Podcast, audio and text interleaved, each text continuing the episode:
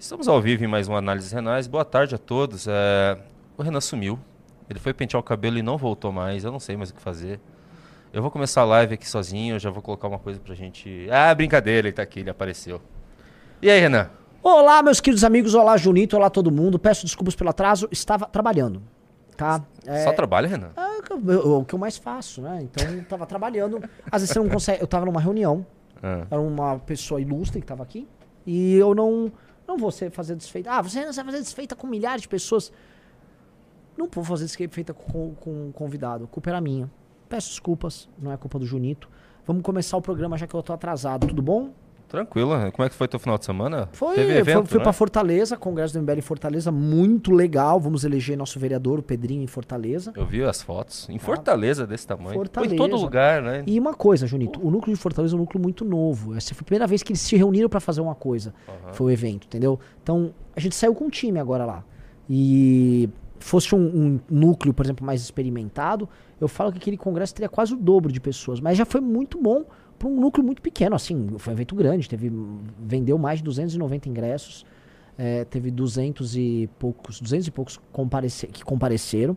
Lembrando que o nosso congresso é pago. Se for pegar o CIPEC, que é o evento que fizeram o Nicolas, o Zema tal, foi gratuito lá em Minas, deu umas 500, 600 pessoas. A gente cobrando em Fortaleza fez 200 e poucos. Então, estou muito feliz com o desempenho e acho que estamos num processo muito, muito legal de crescimento. Basta ver o Congresso do MBL esse ano que está indo muito, muito bem, tá? Então, boa tarde, meus amigos. Esse vai ser um daqueles programas em que eu vou comentar um pouco de notícia, assim, um pouco de fato político, mas eu vou ter grandes reflexões. Eu fiquei muito impressionado que a última live teve cortes bons e teve bastante gente e eu não falei de tema do dia. Então eu já quero abrir uma enquete. Vocês querem reflexões do Renan, tá? Ou vocês querem que eu comente o noticiário? Porque noticiário o que, que a gente vai falar? É, como é que chama? É, Vamos agradar todo mundo. A gente faz a reflexão e a gente trata um pouco das pautas do dia, que vão ser tratadas com mais aprofundamento à noite também, né? sim. Então a gente precisa de um insight diferente aí, senhor. Ó, o pessoal quer reflexão. A gente quer análises renais. Então vamos lá, eu quero abrir enquete aí pra gente já começar com a galera. Todo tá? mundo já colocou reflexão. E outra coisa, deixa eu botar aqui. É, vamos dando like na live pra gente bater 4 mil hoje. Eu quero bater 4 mil aqui nessa live, por favor, tá? Eu vou começar primeiro com um recado pra Folha de São Paulo, tá? Que não, tem, não, é, não é recado, eu vou mandar um recado pra vocês, né? Põe na tela e eu vou fazer um editorial baseado nisso, tá? Ok. Numa das matérias que a Folha de São Paulo fez pra para cobrir as eleições, saiu hoje de manhã. A matéria tem esse pedaço aqui que diz o seguinte: Três nomes são presenças certas na disputa: Ricardo Nunes, Guilherme Bolos e Tabata Amaral. A possibilidade de Kim ser lançado pelo União Brasil é quase nula. Lideranças da legenda na cidade apoiam a reeleição de Nunes. Eu vou, eu vou olhar para a câmera 2 e vou pedir para vocês recortarem isso aqui. Eu não vou esquecer isso que foi dito pela Folha quando o Kim tiver com a candidatura dele pela União Brasil confirmada. E mais, vocês vão ter é, informações e vocês vão ter, vamos dizer, pistas bem óbvias dessa candidatura dele pela União Brasil ao longo aí dos próximos um, dois, três meses.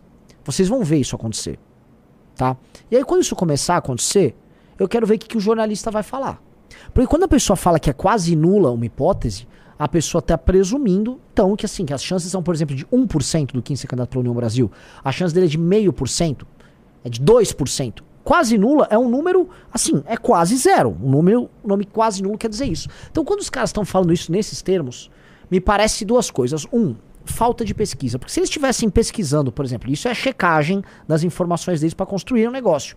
Eles dizem assim: ah, lideranças da legenda estão aliadas a Nunes. Sim, algumas lideranças no município de São Paulo estão. Só que o União Brasil é um país, é um partido, é um dos cinco maiores partidos do Brasil, é um partido de pretensões nacionais, tá?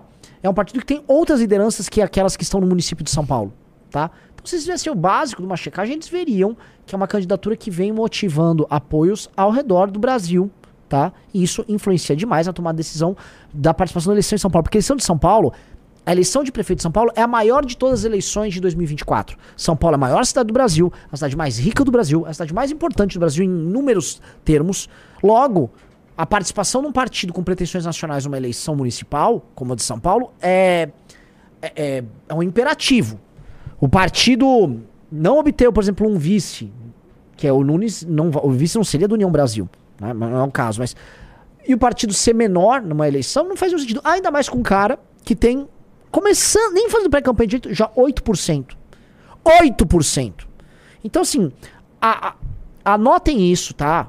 Porque o jornalista que fez essa matéria é ou ele está muito mal informado e não fez o trabalho, ou é pior. Aí vocês sabem do que eu tô falando. Me parece, e eu vou comentar aqui, que a imprensa de São Paulo, eu vou citar a Veja, eu vou citar Isto É, eu vou citar a Folha de São Paulo e fora de São Paulo Metrópolis, quem, a imprensa iniciou uma campanha muito positiva com relação ao Nunes, que raramente eu vi com qualquer político, tá? Raramente eu vi uma boa vontade tão grande com um prefeito tão ruim. Por que diabos essa boa vontade com um cara que é do Centrão, que tem entregas horrendas, que tem alguns escândalos que estão pipocando, aí os escândalos começam a pipocar em sites de extrema esquerda. Fala, ué, mas isso caberia na Folha. Por exemplo, o escândalo envolvendo compra de fralda superfaturada. No mandato do Ricardo Nunes. Compra de fralda superfaturada, escândalo. Assim, saiu no Intercept, falei, não, isso é tranqueira. Tudo que sai no Intercept é bosta. Não era. Não era.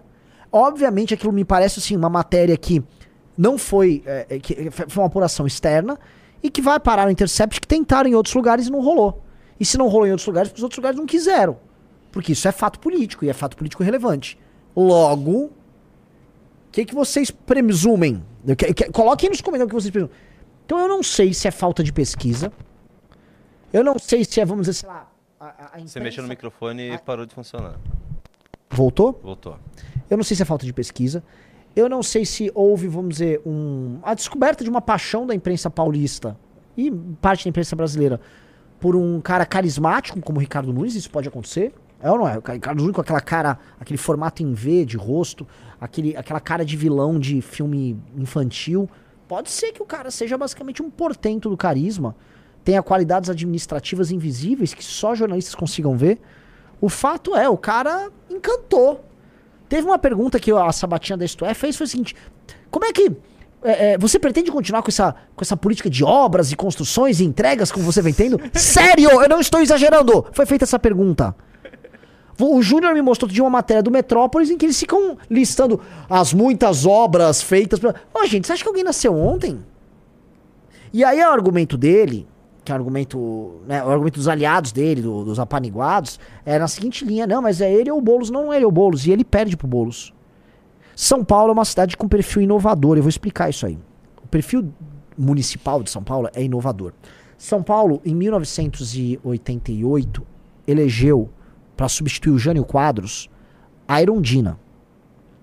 Porque ela tinha uma perspectiva muito diferente. Ah, vou votar no Maluf, que é seguro, que é a quantidade da gestão do Jânio Quadros, ou vou votar na Irundina?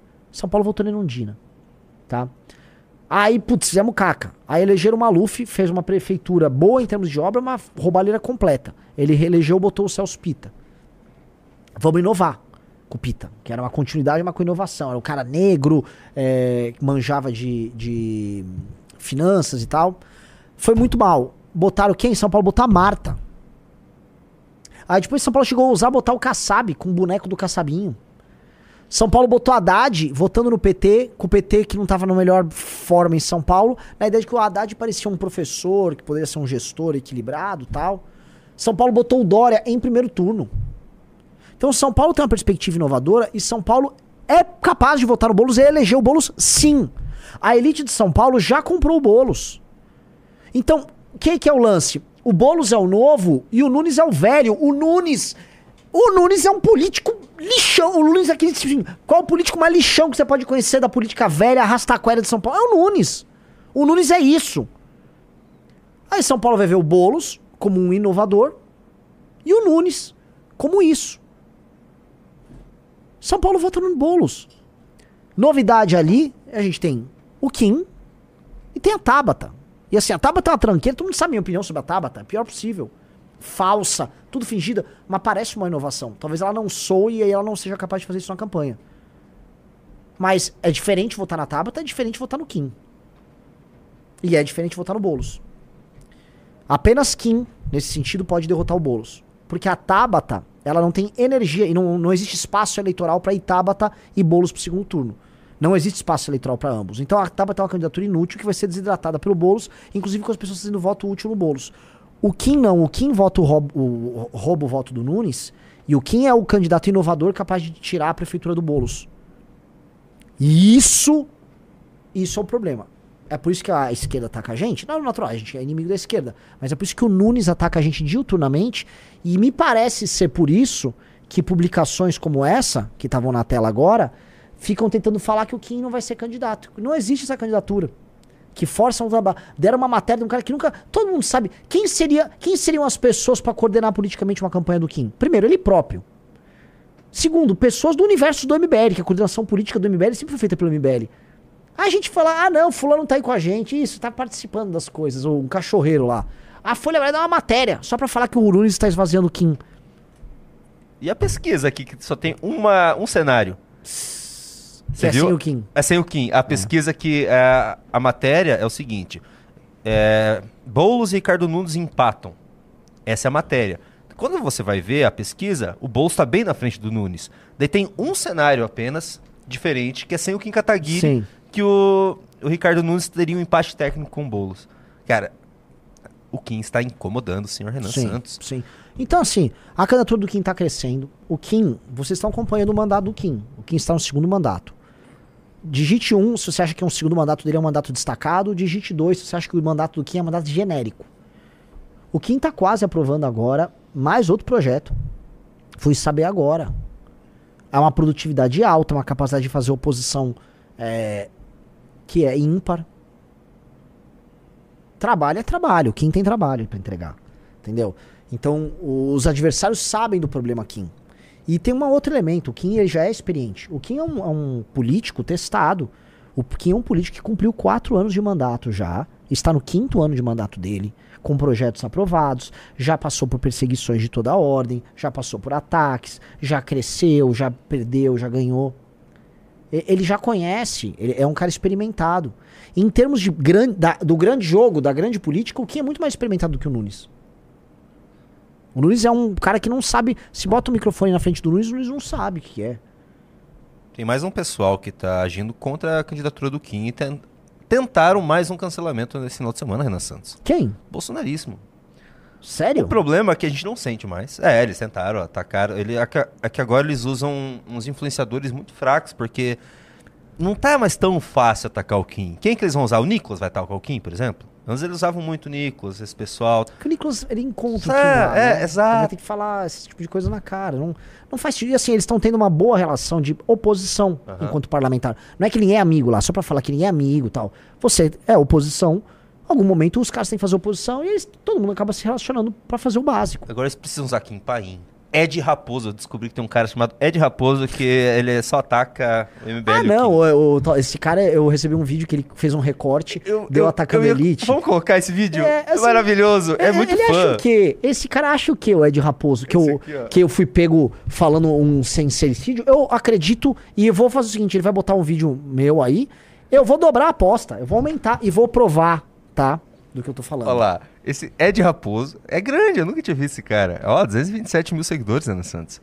Vamos lá. Segundo Kim Katapiroca, o japonês de Assunção, a direita brasileira não pode ser, ser reduzida ao bolsonarismo. Líder do MBL, a direita alternativa. Ele coloca aqui o mendigão, o Chico Linguiça, ó, o marxismo de direita. Vamos lá. Os ricos, os playboys, essa turma que tá lá com não vão dar bola para você. Eles te acham desprezível. Eles te acham necessário apenas para pagar certas contas. Será que não vai cair a força de trabalho? Por quê? Nossa, a música? É o hino da União Soviética, não é?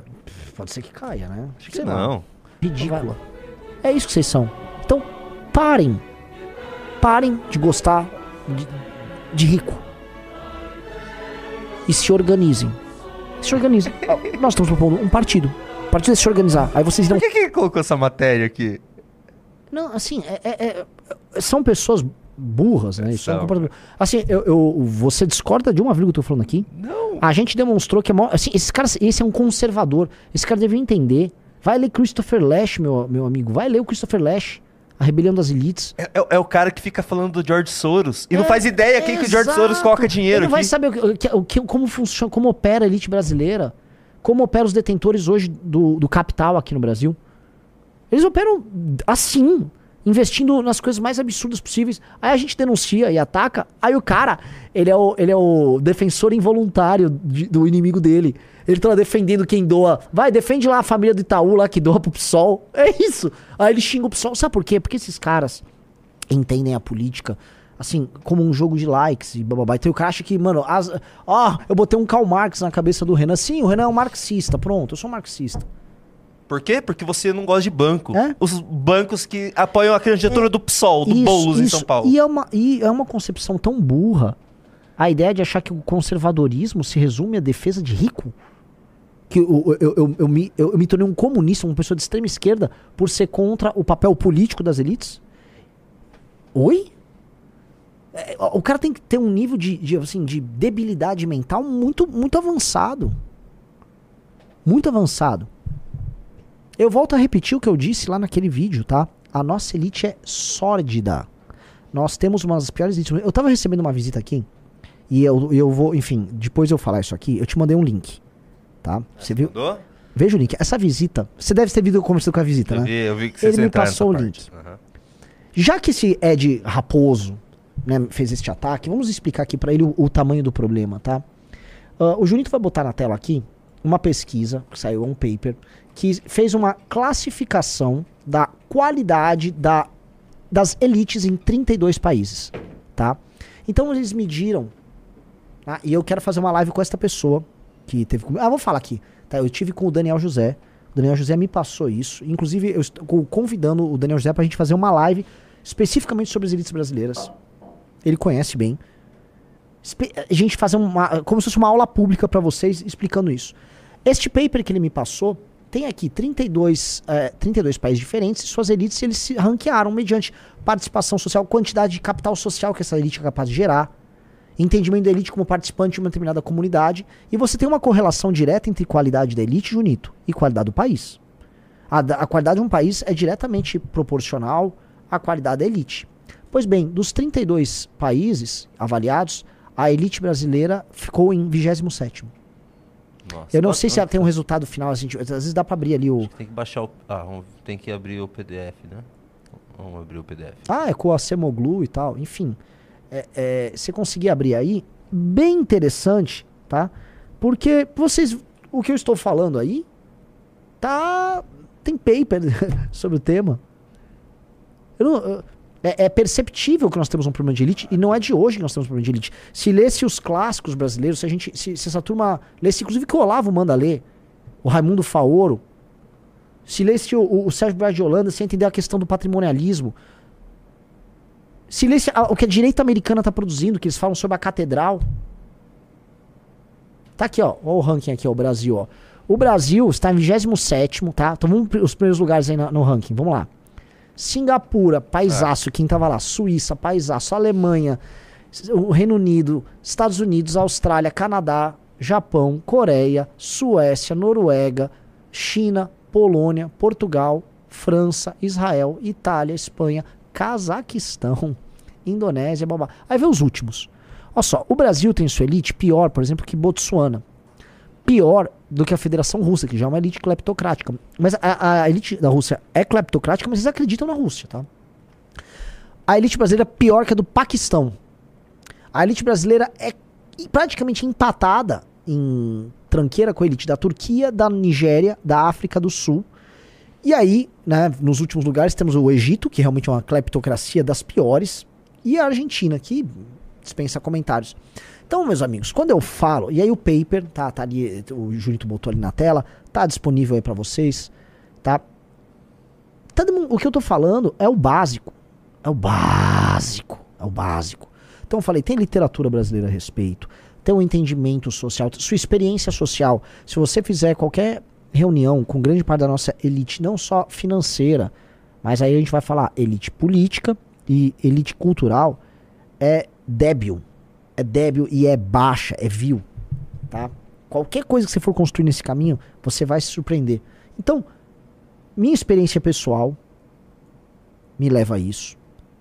Tá? Minha lei, o que eu li leva a isso. Papers gringos levam a isso. Eu acho que a galera tinha que então pensar dessa maneira. Porque não é possível. Lembra que a gente fala o seguinte: a, a, a direita gosta muito de ficar postando aqueles vídeos, por exemplo. Tem, caiu um, um, caminhão, tomba. A gente sempre posta porque eu acho isso vexatório. Aí o povo, aparece o povo, os populares, as pessoas invadem o caminhão com o motorista ainda dentro do caminhão e ficam saqueando as coisas. Tem um vídeo ainda mais asqueroso de um caminhão de boi que caiu. E aí os bois estão agonizando no chão, a galera tá lá matando o boi no meio do chão e levando o boi arrastado com corda, o cadáver do boi, com um carro, a pessoa levando o boi embora. Tem. E a direita adora postar isso. Agora tem que postar mais sobre o que a nossa elite econômica, política e cultural faz. Que é isto, só que, vamos dizer, com punhos de renda. São. É uma nuvem. Ah, o Brasil é administrado por uma nuvem de gafanhoto. É uma nuvem de gafanhoto que toca o Brasil. E agora ainda com a com essa com essa ascensão, com a proeminência da cultura woke, essa visão de mundo apartada da realidade que eles tentam imitar o primeiro mundo, fica muito claro. Então, a visão de mundo do que é elite, ela é nitidamente diferente da base da população. E esses caras têm que ser combatidos, esses caras são escrotos. E ainda coloco, ah, mas e a elite, que sei lá, o cara é de direita, esse cara tá cagando pra você. Esse cara tá cagando pra você cagando. Esse cara tá cagando e andando para você. Eu conheço muito da gente que é elite direito, já tive com quase todo mundo. Estão cagando para você. É uma galera que. Ah, não, não, estou a favor de abrir os negócios. Os caras querem abrir o negócio deles na pandemia. Ele queria que você ficasse dentro de um ônibus enfurnado, pegando a porra do Covid. Se você morrer, se tua avó morrer, se tu pai morrer, dane-se. Entendeu? A galera que caga, é uma relação utilitária que eles têm com as pessoas, da mais baixa, da mais vil. Não há ciência de comunidade, e não sou eu falando aqui, é um paper. Assim, esse paper não é de qualquer um, não. Depois você pega o nome dos pesquisadores, tem gente gigante ali no meio, tá? Entenderam o que eu falei aí? Ficou respondido o, essa turma chonga? Com fatos e dados, Junito. É incrível, é incrível, cara. É incrível. Tipo, você tá atacando quem tá trazendo a agenda woke pro Brasil. Mas você é o comunista. Eu sou comunista. Ah, aí a gente tá falando ali da, da caixa baixa do bolsonarismo, né, cara? A caixa baixa? É. Qual que é a caixa alta? pô. É, são todos mais ou menos limítrofes, né? É foda. É, é, é verdade. É verdade. É, eu, eu, vejo é que eles ouvindo você falar é como se fosse a Sherazade falando pro pessoal da Fazenda lá. Nossa, eu vi essa polêmica. você viu esse negócio? Cara, eu vi essa polêmica, inclusive. A Nanda Xie postou. Nanda Xie postou, né? Nanda Xie é uma pessoa que é amiga de algumas pessoas do MBL e tal. E ela postou ali na, nas redes sociais isso aí. E saiu acho que na Choquei e tal, porque uhum. é uma verdade, né? Que Até eu o Felipe vi, Neto comentou. Eu passei pro Arthur gravar, tá? Só, o Arthur vai gravar sobre isso e eu passei para ele. Por que, que é importante esse tema? Porque mostra. Mostra quão burros são as pessoas no Brasil, né? Mostra que o analfabetismo funcional é regra. E existe aqui, por conta de uma coisa que eu gosto de chamar de cultura de bambam, tá? A lógica do bambam que é uma cultura do humilde, é você a glorificação da humildade. Então aqui no Brasil existe a coisa que assim, você tem que parecer humilde o tempo todo. Humildade é a maior das características. Quando as pessoas querem elogiar alguém, o elogio que é mais sincero que a pessoa pode fazer, outra é que a outra pessoa é humilde. Em geral, outra pessoa está fingindo uma humildade. Mas o que, que é fingir a humildade? O que, que é ser humilde para as pessoas? É ser simplório. O, o Bambam, que ganhou uma eleição do Big Brother, a primeira de todas, sendo humilde, a humildade que essa pessoa que ele exaltava era ser simplório. Não é simples, é simplório. Então ele era simplório, então logo ele ganhou aquele prêmio, que acho que era 500 mil reais ou um milhão de reais, ele torrou e foi ter uma vida nababesca incompatível com ele, perdeu dinheiro, depois virou uma subcelebridade girando a vida por aí. Esse era o Bambam, tá? Mas ser simplório é um misto de mau gosto, é um misto de ignorância, é uma assunção, é você assumir a ignorância e você achar que aquele que não pratica ignorância, este sim é alguém a ser combatido. E a moça que fez o discurso, é, que foi entrevistada e começou a atacar a Raquel Sherazade, é isso.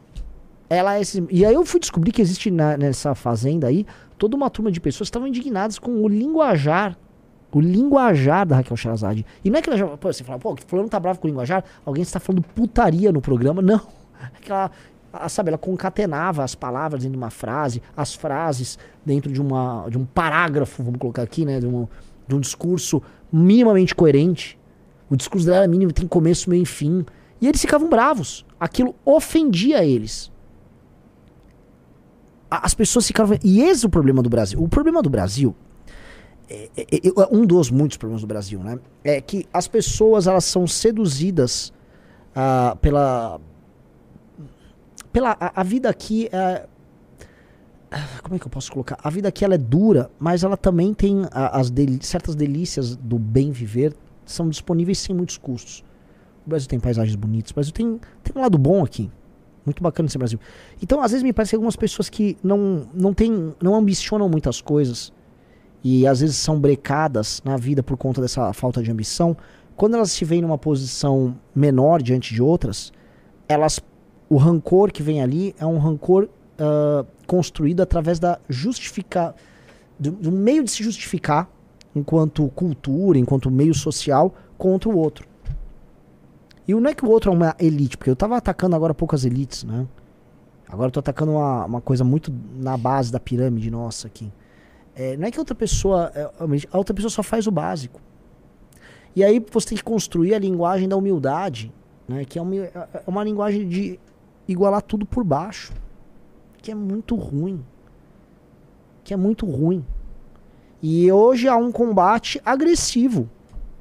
Então, quando você está cultuando a ignorância, e vou colocar um negócio, tá? A elite adora cultuar a ignorância. O Brasil, cara, eu me lembro, me lembro, cara, eu, eu ia pra praia, eu frequentava algumas praias aqui em São Paulo que tinha o famoso Playboy. Tinha. Eu nu- nunca fui um rapaz pobre, não nego aqui, de forma alguma. Então, é, tinha amigos, ia pra praia, e aí eu vi os caras ouvindo Racionais MC no carro, com certas músicas em que o Mano Brown aloprava Playboy que ouvia a música dele. Aloprava. Ela fala, teu pai não gosta de mim, mas o seu filho me ouve. Me coloque aqui no chat aí o nome dessa música. E o cara ouvindo, eu falei, mas você não tem vergonha na cara? O cara tá basicamente avisando que você é um colonizado, que o teu pai perdeu a, a capacidade de passar os valores dele, que fizeram você estar nessa posição é, é, privilegiada numa sociedade como a nossa, e que não tem problema nenhum se são valores baseados no trabalho, na confiança. E aí você tá se colocando como um cara colonizado por alguém que te despreza. Eu cara nem, nem eu falava isso para amigos meus, eles nem entendiam nada. Sabe por quê? Porque tinha nada na cabeça mesmo. Pai é empresário, pai com grana. Esses caras não vai dar tudo. E posso falar, deram errado na vida. Conheço, deram errado na vida. Só poderia dar errado. Tinha tudo pra dar errado e ela só deu. E por quê? Porque o cara colonizado é isso. Eu, eu vou falar, um cara que teve acesso a, a- a- estudou em faculdades boas, um cara que teve acesso a, a, a material cultural bom, ele não tem o direito de ouvir música bosta e ficar divulgando música bosta, com todo respeito. Não tem. Não tem. Não tem. Um cara que pertence à elite, que tem pais ricos, o cara tem que ser elite. Ser elite pressupõe responsabilidade. Só que a pessoa quer ter a grana e quer viver e gastar do jeito que quer. E aí vai vir, mas é não, liberal, cada um faz o que quiser. Faz. Só que eu vou falar que é uma elite de merda. Porque essas pessoas querem certas benesses de ser elite. Querem fazer o lobby para pagamento de imposto, para ter dedução disso, disso, aquilo. Essas pessoas querem todas as benesses para ter as, as questões materiais e políticas e relacionais de ser elite. Só não o, comp- o compromisso com o próprio povo. É, essa elite, esses filhos são ignorantes. Eles formam uma massa de jovens ignorantes, burros, colonizados, recebendo esse material de baixo, porque esses caras também querem se sentir humildes. Conheço um que fica fazendo vídeos agora, ridículos. Ridículos, né? Vídeos que o cara, ah, eu vou citar, porque Chesterton, não sei o que. É tomar no seu cu, te conheço. O cara era de torcida organizada. Ficava cantando música pra torcida Acho que organizada. eu sei vocês estão falando. Tipo, ô meu, você que te tentava enturmar, bilionário, bilionário, bilhon. Ficava tentando enturmar, fazer musiquinha pra torcida organizada, queria ser rapper. Agora é Chesterton. Entendeu? É uma puta elite bosta, vocês me desculpam. Tá? Eu, eu, eu fa- falando aqui. Ah, mas Racionais é muito bom. Não, nada contra Racionais, não. Agora só entenda o que está sendo dito e o que está sendo falado. Ah, eu tenho essa análise. É, não, não, nada. Não, porque assim, eu acho. A, eu acho assim, o. o como é que chama aquele primeiro? Não sei o que. Falaram que sua crítica foi vazia. Foda-se. Não é, não é vazio. Não é vazio. O. o o não sei o que no inferno, qual é o nome do, do primeiro álbum? Primeiro, segundo Cara, eu álbum? não. Não, o primeiro segundo álbum do Racionais é mu- muito Ignoro. bom. Só que assim, eu sei o que o, o Racionais pensa de mim, não o Renan em específico. Eu sei o que esses caras pensam. Eu posso ouvir, entender, mas assim, eu não sou um cara que coloniz- colonizado pelo, pelo Mano Brown. E pior, e assim, ao menos o Racionais é uma boa produção.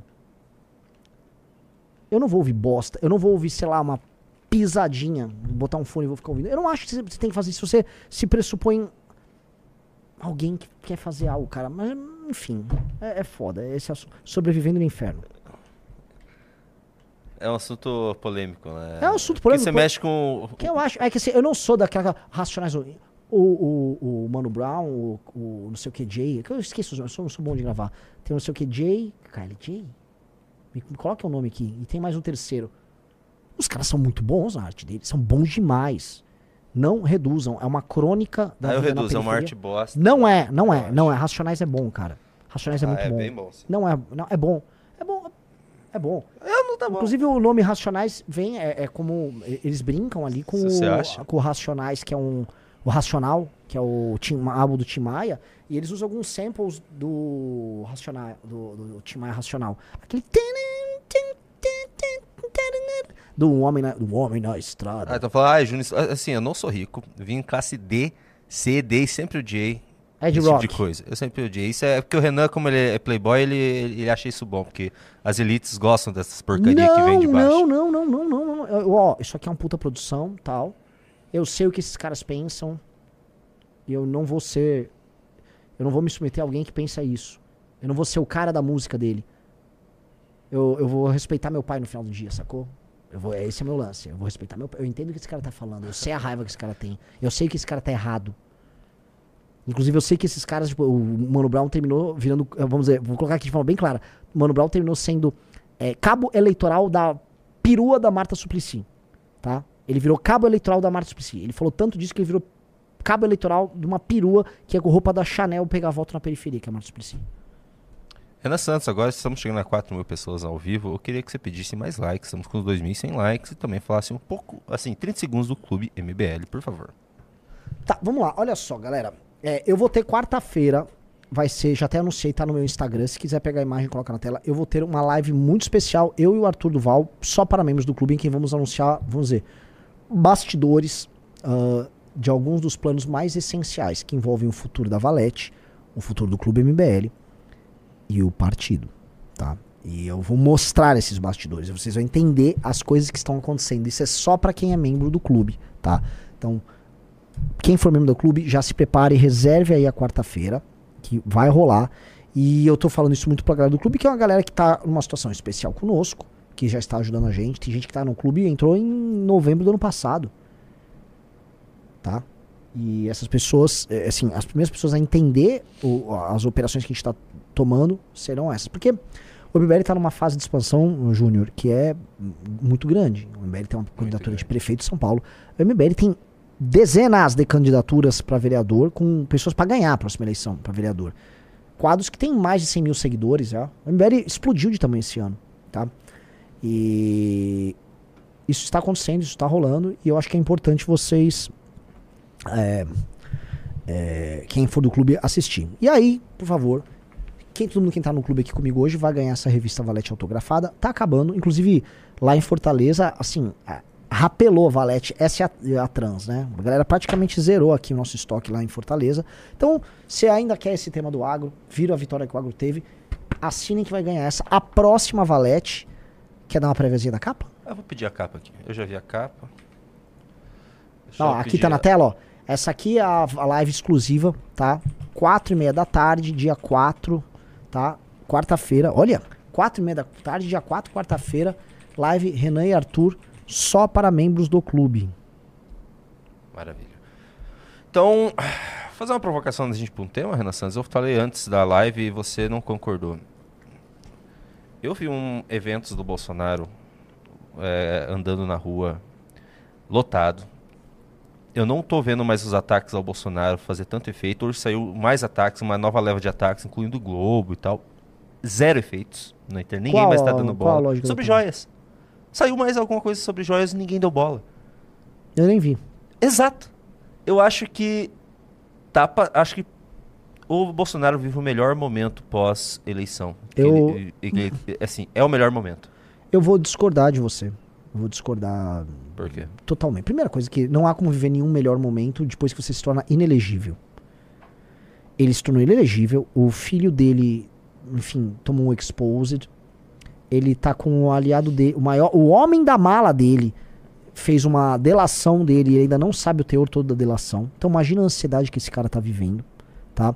E a relação dele com aquele que banca a vida dele, que é o Valdemar, está assim, quebrando. Tanto que eu nem eu ia comentar aqui, mas você viu o exposed que eles deram ao Valdemar? Não. Então, no fim de semana, uma funcionária, uma, uma pessoa que trabalhava com o PL, começou a revelar conversas dela com o Valdemar sobre apoios do Valdemar ao Flávio Dino. Diz que o Flávio Dino é brilhante, o Flávio Dino vai ser um grande ministro do Supremo. Ela já abriu, ela soltou em vídeo. Isso já foi devidamente divulgado.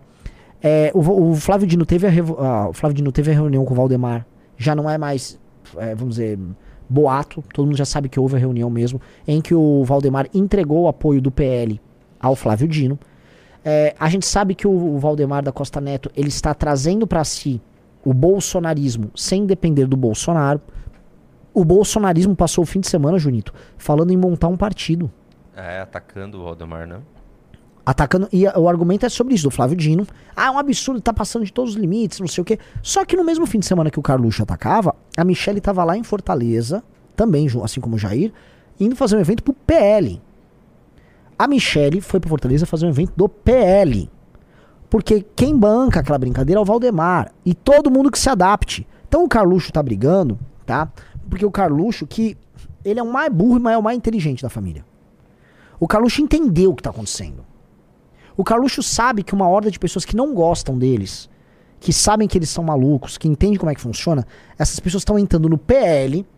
Como o PL usa a marca Bolsonaro, estão pegando a marca Bolsonaro pra si, vão usar, vão usar o quanto der. Depois que o Bolsonaro, se o Bolsonaro for preso, esses caras não vão fazer nada. Vão só ver como eles sugam mais a marca Bolsonaro pra eles. E depois, tchau. E aí o Valdemar vai sugar a marca Bolsonaro em termos eleitorais, vai inflar o PL no mínimo por mais uma eleição, com a anuência do Bolsonaro e da Michelle. Porque quem paga a banda faz o quê? Escolhe a música. E aí o, o, o o- Jair, que tá precisando de ajuda, tem poucos aliados, vai abandonar o, o, o Valdemar? É, ele acabou de anunciar que está indo reunir com o, o Salles. Claramente uma provocação com, ao Valdemar. Por quê? Eles estão tentando separar o Valdemar do Nunes, é, porque o, o- inclusive o marqueteiro do Nunes, o Kim Paim e o Carluxo estavam denunciando. Esqueci o nome dele. Foi o Valdemar que arrumou o marqueteiro do. Lula alguma coisa? Não, não, é esse outro. É, o do Boulos. É um marqueteiro. Ah, tão- o do Dória. É, é um cara, pe- peguem o nome aí. É um cara que tá, tá de marqueteiro do Nunes, foi colocado lá pelo Valdemar. E esses caras acham que esse cara é a ponte do Valdemar ali dentro e tal. Enfim, o, Ba- o Jair ele tá dando essa acenada negativa, mas o Jair não pode dia. brigar muito. No fim do dia, é o Valdemar que se reuniu com o Dino, com o próximo. ministro, Exatamente. E o, o Bolsonaro sabia que o Bolsonaro estava em Brasília uns dias. E ele fica na sala do Valdemar. Até porque o Bolsonaro precisa que o Valdemar se reúna com o Dino, porque o Dino pode ser que tenha que votar sobre a prisão do Bolsonaro. Entendeu? O Bolsonaro. Vocês precisam entender isso. Então, eu vou te falar, eu não acho que a situação. A situação pode estar. Vamos dizer assim, eu acho que tá rolando. A, a direita começou. Um, onde o Bolsonaro for vai encher. Sim, Dois, a direita obteve duas vitórias a- a semana passada. exato. E aí eles, o bolsonarista, ele mistura, não teve mérito nenhum do Bolsonaro, da turma dele. Não. Mas a- a- os bolsonaristas, ah, né, sentem uma esquentadinha. Mas não acho que isso seja muito, muito, não, não acho que esteja no grande, acho simplesmente que já já quando vi uma porrada, porrada, a porrada vem e ele recua e tem um padrão de recuo dele. Mas essas porradinhas que eles estão dando não, mais, não tá mais fazendo o efeito que fazia antes. Antes fazia, vinha uma notícia, era a semana inteira comentando sobre o assunto. Agora vem, ah, é mais do mesmo. Se não vir uma coisa porrada, porrada mesmo, assim, o Bolsonaro não enfraquece mais tanto quanto eles pensam, não. E com esse enfraquecimento da, da legitimidade do STF nesses últimos dias, Ana Santos, Sim. isso contribuiu também para o fortalecimento dele. Eu vejo assim, eu analiso. O pessoal tá falando que eu tô falando merda, com certeza, né? Eu não- por isso que o programa se chama Análises Renais e não Junitais. Hum. Mas não, você não falou merda, porque eu acho o seguinte, é, eu entendo que você tá falando de que os ataques viraram notícia velha. Exato. Agora, falar que ele passa por um grande momento.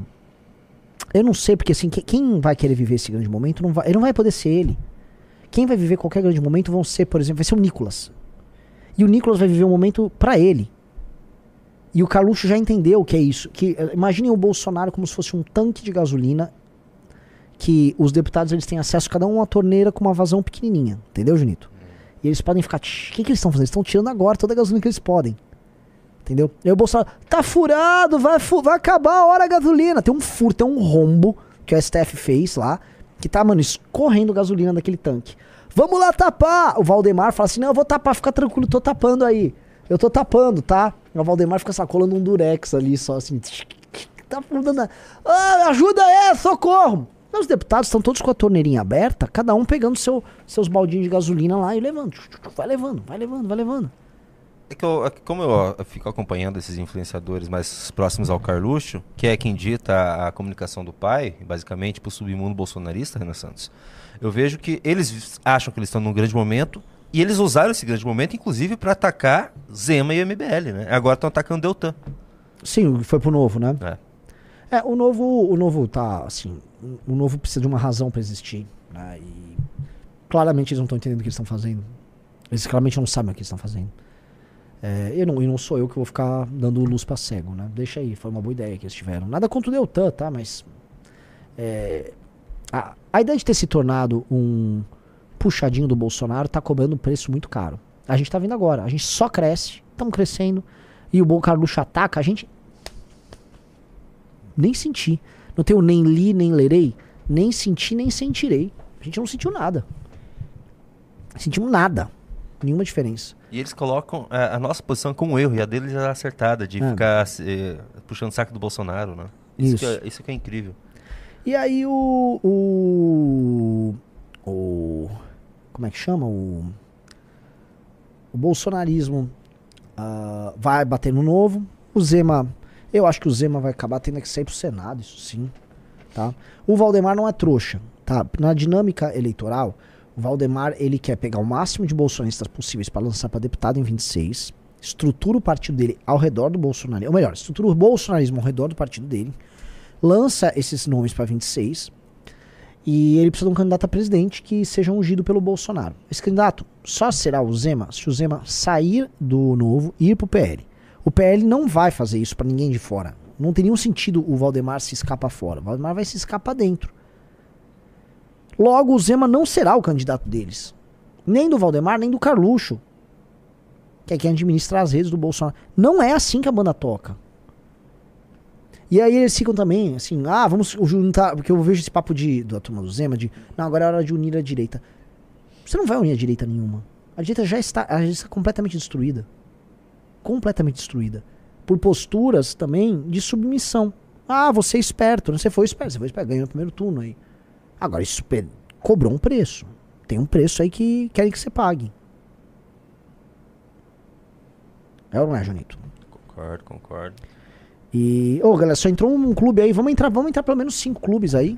Eu ia até colocar o, o Kim Paim pra você reagir, mas então você já falou tudo, acho que nem a gente precisa. Ô, você ia botar a capa aí da próxima edição? Ah, é verdade. Deixa eu ver se eu acho aqui. Eu esqueci da capa. Aqui. Tadam! Cara, a próxima Valete, ela tá. Um, é a, é a Valete com o maior número de páginas, né? Ela aumentou de tamanho. Ainda, ainda tô vendo. Provavelmente vai ter quatro páginas a mais. Então ela vai ser mais gorda, sem mudar o preço, tá? É, e ela trata, é a, igual teve a Valete sobre a questão trans, essa aqui é a primeira Valete abordando tudo sobre a questão da violência, tá? Então é a, a enfim, ela é brabíssima, tá? Vamos, você vai entender de El Salvador a cultura de violência no Brasil. Uh, você vai, vamos entrar em fatos, dados, estatísticas, financiamento da cultura de violência no Brasil. Tá muito boa, tá? É a maior de todas e ela é tão polêmica quanto a trans. Se você quer entender sobre segurança pública, prepare-se, porque é esta edição, tá? E enquanto isso, eu já avisando, quem tá entrando no clube agora tá ganhando essa e essa tá acabando que é a edição mais linda de todas. é, senhor Renan Santos. Renan, você quer falar um pouco de Milley? Pô, quer a... reagir ali os participantes do debate do Milley? Você tem aí? Você quer? Eu ah, eu, eu posso, acompanhei. Vou procurar aqui. O Milley só teve Milley esse final de semana aqui. Sim, o Milley foi colocado à prova aí nesses debates, né? É... é que é tudo muito ruim na Argentina, né? A Argentina, os outros candidatos são ruins, o Milley, o Milley é ruim também. O Milley me parece assim, eu tô em 2013, descobrindo o liberalismo. Basta. É, Tipo, exatamente. é, um, é um discurso tão infantil do Milley, cara. Tipo esse aqui, quando ele responde sobre as... Nossa, é. Salário de... É uma idiota do um lado, só que ele não é melhor do outro. Ela é uma idiota, tá? Ela é uma idiota. Mas vamos lá, vamos É, lá. 2014 a gente estaria, é, a gente estaria com esse Isso. discurso, né? Isso. Santos? Vamos ver. certeza. Fé em Deus. É só da São Paulo, essa coloquei o- Começa a mostrar eu o, novo chamou Eu coloquei o Kim Paim sem querer. Credo. Eu ia, eu ia colocar ele pra você reagir. Deixa eu voltar aqui. Todos los Aqui. estudios demuestran la existencia de la brecha salarial entre hombres y mujeres. En Argentina, las mujeres tenemos que trabajar ocho días más al mes para igualar el salario de un varón. muito picareta ¿Qué niega el patriarcado? ¿Por ignorancia o por machismo? Mire, Breckman, lo niego por la evidencia empírica. ¿Sabe qué? Cuando usted des- desagrega los promedios y toma profesión por profesión, la desigualdad desaparece. Pero si usted tuviera razón, y los malditos capitalistas explotadores a los que usted hace alusión, que solo quieren ganar plata, si lo que usted dice fuera cierto, usted tendría que entrar en una empresa y deberían ser todas mujeres. Adivine qué va a encontrar. Ah, claro, usted no sabe lo que es una empresa. Pero, ¿sabe qué? Va a haber mitad hombres, mitad mujeres. Es decir, su teoría se cae con los datos. Gracias. O lance Momento- seguinte, a resposta dele foi bem boa. Aham. E eu tô achando que é a outra lá, que ele, que ele, teve, um, ele teve um pequeno embate com, Sobre, com um o- cara. sobre o Papa. que Isso, teve isso. embate. Foi, foi, foi. Foi aquela, aquela com outro cara lá que não foi bem. Ali, esta mulher é uma idiota. E a resposta dele foi precisa porque é, eles pegam, vamos dizer, médias, né? Então, ah, então a renda média de um homem, no, o salário médio do homem vai ser maior que a mulher. Isso, tá falando em médias. Diversas razões explicam que não um patriarcado, o fato de homens, eles correrem mais riscos, eles assim, chegarem em posições maiores ah, nas empresas, eles ah, pre- darem preferência por cursos e profissões que terminam pagando mais. Então, o cara tem muito mais homens estudando engenharia e tem muito mais mulheres estudando pedagogia. Cursos ligados à pedagogia, não, empregos ligados à pedagogia pagam menos. Empregos ligados à enfermagem pagam menos. Só que hoje tem mais mulheres na universidade, em praticamente todos os países, deve ser assim na Argentina, do que homens. E ainda assim isso não se altera tanto. Ora, se as mulheres estão entrando na universidade, é porque existe um- um- uma diferença que é predileção e, vamos dizer, um certo encaminhamento que a natureza do homem e a natureza da mulher vão ter. E também tem, o, o, o Jordan Peterson tem um material sobre isso, sobre ser agreeable. né? o homem é, as características que tornam um homem o primeiro em rankings de ser preso, se envolver em crime, tomar decisões idiotas. São as mesmas características que fazem o homem assumir riscos e ser duro e ter posições duras que fazem eles ascenderem em suas carreiras. Não só dentro de corporações, mas com chefes de empresas, presidentes de empresas. O homem assume riscos e assume posições com uma natureza muito mais dura e muito mais difícil que as mulheres. Então isso, né, você tem, vamos dizer, é mais is- instável. O homem tem mais vales e mais picos. As mulheres, elas acabam subindo ali na média. Só que na prática, isso faz com que a renda média nos salários dos homens seja maior.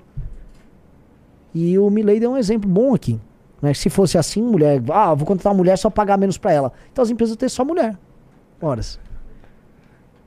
Eu posso ser sincero numa coisa? Ah, É, eu vejo, realmente, eu vejo muita simila- similaridade da campanha entre Bolsonaro e Milley, claro.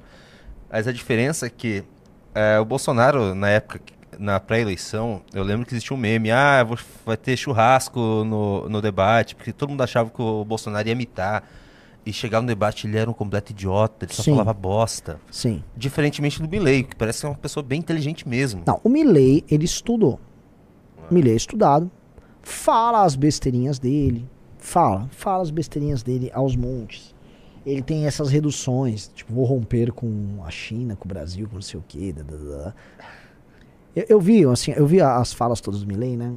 Os defensores do Milley falam assim, não, mas o Milley disse que os privados vão poder comercializar. Em quais termos?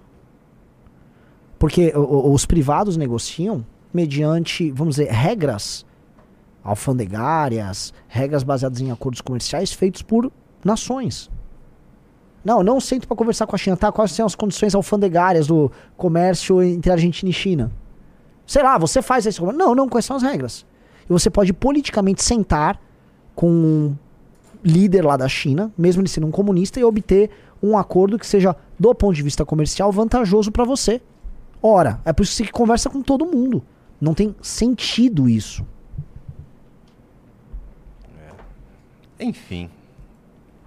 Milley vai ganhar, né? Hã? Milley vai ganhar. Não sei. Ah, vai. Não sei, não sei. Não, não sei, não sei. São dois turnos. Ah, cara. Não sei. Alguém botou aqui, o fulano de tal falou, Bolsonaro também é estudado. Entra na AMAN pra eu ver. Então a Marcele Decoté era brilhante também. Entra lá no, na UFRJ pra eu ver. Ô, o Impera tá aí. E aí, Impera? Um abraço. Grande Impera, grande Impera. Pessoal já entrou duas. pe- Ah, deixa eu falar outra notícia aqui, ó. Tá vendo esse mbl.org barra .br barra você no congresso, você no congresso? Vira e mexe, eu recebo Renan Souza de Estado, Renan sou de São Paulo, Renan sou de não sei o que, você quer ir no congresso, tá com alguma dificuldade? Renan, não tô com grana, que às vezes a grana, você tá pensando no pe- PEC todo. Se inscreve aqui, nós vamos entrar em contato com você, você vai no congresso. É só se inscrever e você vai no congresso. Você vai se inscrever, a gente vai dar um jeito. Vai entrar em contato nossa equipe com você, a galera entra mesmo. E a galera vai. Você vai conseguir no, no congresso. Vai ser o maior evento de política do ano. Renan Santos, você viu o que tá acontecendo? Essa polêmica envolvendo o filme Sounds of Freedom? Eu confesso que eu não assisti. Eu O Arthur acho que também não. assistiu agora nos últimos dias, né? É, quem assistiu aqui gostou, viu? E diz que não tem nada a ver com política. Não, não, o filme não é político. Eu, eu vi a tese do filme, eu vi trailer do filme, eu vi re- resenhas sobre o filme. Eu não posso, eu acho injusto eu falar sobre algo que eu não assisti. Mas me parece ser um filme tratando de um tema que é pertinente, que é, eu acho impossível você fazer uma crítica política ao que é contado no filme.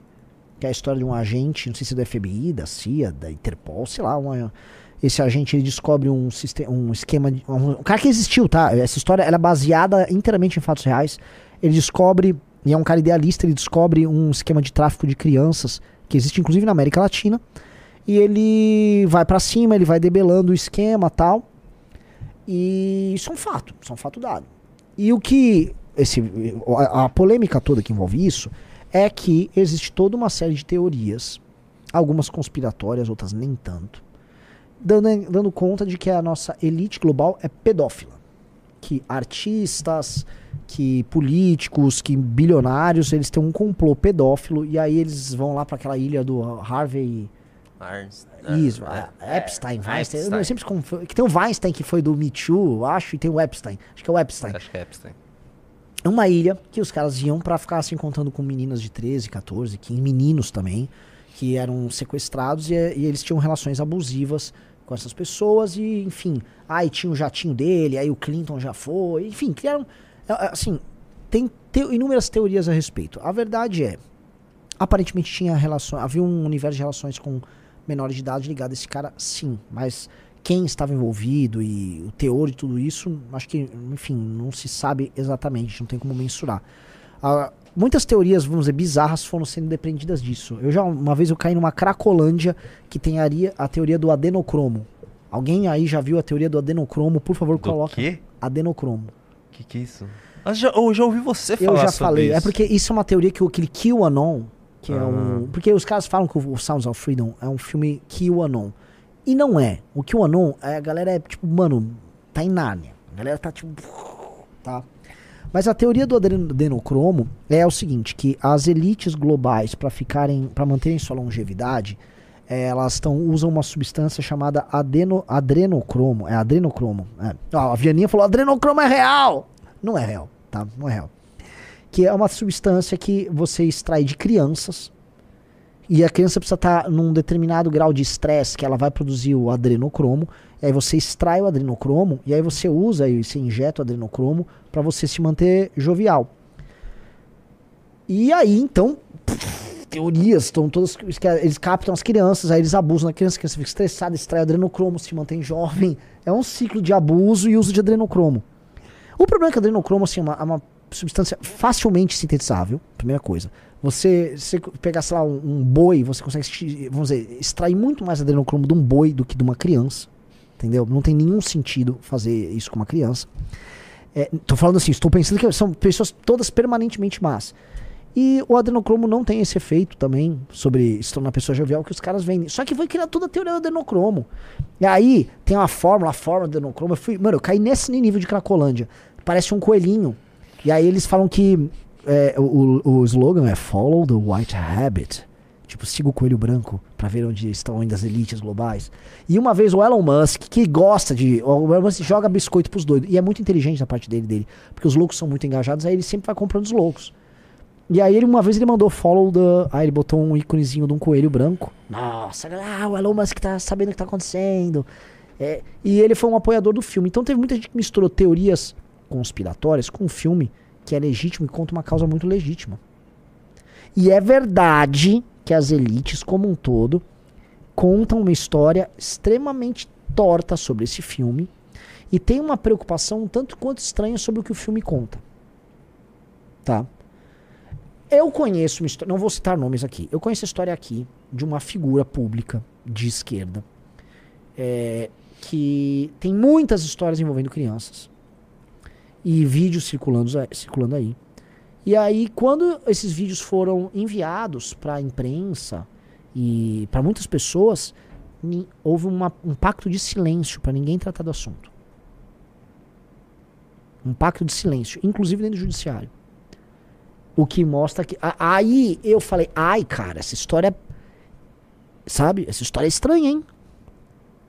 Tem algo estranho. Mas é, é, muito louco você imaginar que existe, sei lá, um pacto geral de elites envolve. Então, eu não quero virar um Alex Jones nisso. Entendeu? É, o Calamari, na live do Sindicato de Cinema, ele contou um pouco por que, que esse filme tá dando tanto que falar. Primeiro que é um filme de Hollywood mesmo, o filme foi feito por um estúdio de Hollywood. Ator, um ator que fez Paixão de Cristo até. Ele foi colocado na geladeira, acho na época da pandemia.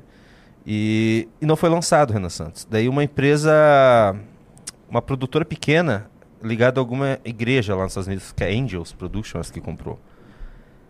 E, e lançou como. Aí que começou a, a parte política do filme. É uma organização religiosa, política, lançou como sendo um filme político mesmo. Por isso que a, lá acabou se tornando um filme de direita nos Estados Unidos e isso acabou sendo tra trazido para cá e tudo fez um baita sucesso tanto lá como aqui está fazendo, a princípio, né? Hum.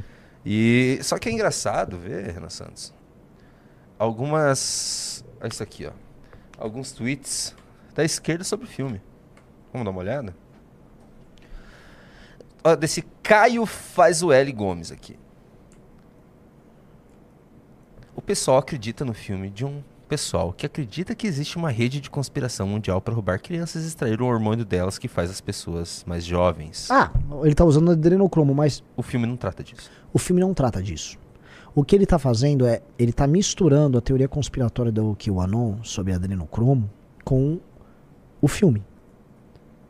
E isso é uma malandragem que a esquerda vem fazendo.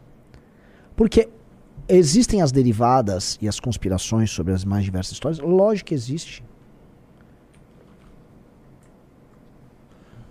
Esse aqui também. O Peter Jordan fez um review do filme, ele gostou. Filme nota 10. Som da Liberdade, filme do ano saiu no Brasil. Vale a pena? Ele gostou. Ok, deu nota 10 pro filme. Daí ele tá sendo atacado por um cara, basicamente, pelo review positivo do filme. Você não pode agora dar um review positivo, porque a esquerda já tá falando que você é um extremista de. É, você é um cara de extrema direita. Você é um extremista. Sim. Muito estranho isso aí, Renan Santos. E o pessoal tá estranhando. Por quê? Por, que, É, por que então- a esquerda tá tão incomodada com o filme que não é político? Não, e assim, a mesma esquerda, e a gente volta a lembrar aqui, que tá tarada por tratar de dizer pautas que envolvem sexualização de menores. Eu volto a falar, tem algo muito pervertido na esquerda mundial. Tem algo muito profundamente pervertido, porque uma das coisas centrais do trabalho da esquerda mundial é trabalhar a perversão de certas coisas que são milenares. A ideia de masculino e feminino é milenar. Ela é de quando é homem é homem. É- Essa deturpação, os caras tentando reescrever entendimentos simples e aplicando essa teoria, que é uma teoria né, de merda, no, no, na primeira infância, é uma das coisas mais cruéis que possa ter. Ah, nossa, você pegou aqui na Globo, o Globo. Cuties. Damares quer tirar do ar filme da Netflix elogiado pela crítica e acusado de sexualizar crianças. É que me falaram que esse filme faz uma puta crítica a isso, tá? Daí, não, No- tem, tem sobre o filme também. Hum. Filme cristão sobre tráfico de crianças é acusado de recrutar para a extrema-direita. Entenda. É muito estranho, Ana Santos. É, muito. Eu, eu tenho que confessar. É, é muito estranho essa. Sei lá, esse lado que a imprensa tem sobre Ó, esse tipo de assunto. O Gabriel De Angelis falou: Renan, como você quer que eu não acredite no QAnon e no adrenocromo quando as nossas elites ficam o tempo todo normalizando pedofilia e degeneração em geral? Belo ponto a tua pergunta. Eu, quando- como eu não quero que você acredite, porque eu acho que você tem que acreditar no que é verdade. E você pode muito bem entender o que está acontecendo, como você aparentemente está entendendo sobre sexualização de menores, sobre um discurso que vai na linha da legalização da pedofilia, sim. Agora, a teoria do adrenocromo especificamente é muito viagem na maionese. É muito viagem na maionese. Aí já me parece que vocês estão cruzando linhas. E aí é, né, é igual o pessoal tava falando lá. Tem teorias, por exemplo, assim, ó. Renan, se, se a política é toda feita de louco, você ouviu uma teoria de que você atirou no carro de uma juíza e você derrubou o, avião do Teoriza Vasque. Ora, por que você não acredita também nisso? São teorias conspiratórias que vão criando, elas vão se reproduzindo, né? E é da vida. É que tem umas teorias conspiratórias tão boas. Tipo essa de você ter derrubado o avião teoria e o Lula estar morto, né? Sim, é, toda tem- semana eles anunciam, esse pessoal anuncia que vai ter revelação que o Lula realmente está morto e isso é um clone. Toda semana tem, é, tem o pessoal esperando essa revelação. E É, né? ficam, e ficam, e ficam, e ficam eternamente nesse círculo. E é uma puta teoria legal, vai. É, não, é divertida, né? Mas vamos, e vamos combinar. E, e a, e a parte da teoria que diz que o Geraldo Alckmin é um, é um- Ele tem uma pilha e que a pilha acabou. ah, Tipo, a pilha os vai caras, acabar. Os caras, né, os caras nem precisam botar pilha, que eles já dispensaram ele, tá ligado? tipo, já botaram a Janja mesmo e falaram, Alckmin, só espera acabar a pilha, tá ligado? Aquele botão a Rayovac, é aquela pilha que dura mais. Então ele, tipo, ah, beleza, eu tô durando aqui, mas nem precisava da pilha mais. É que existe uma fábrica de, no Canadá de, de clones, né? Do Lula e do Alckmin. Por que, que alguém faria uma fábrica de clones do Lula é, no Canadá, Renan Santos? No Canadá é a fábrica de clone do Lula? É, no Canadá. Ah, não sei, deve ter sido, deve ter alguma coisa a ver com o QAnon. Ó, o Marcelo Asford disse o seguinte: Nana, valeu demais pelo congresso aqui no Ceará. Foi F demais. Vê se você topa. Eu faço um Pix de 1440 e vocês sorteiam upgrade de clube pra Valete se atingir a meta. Como é que é? Se eu ati- não entendi.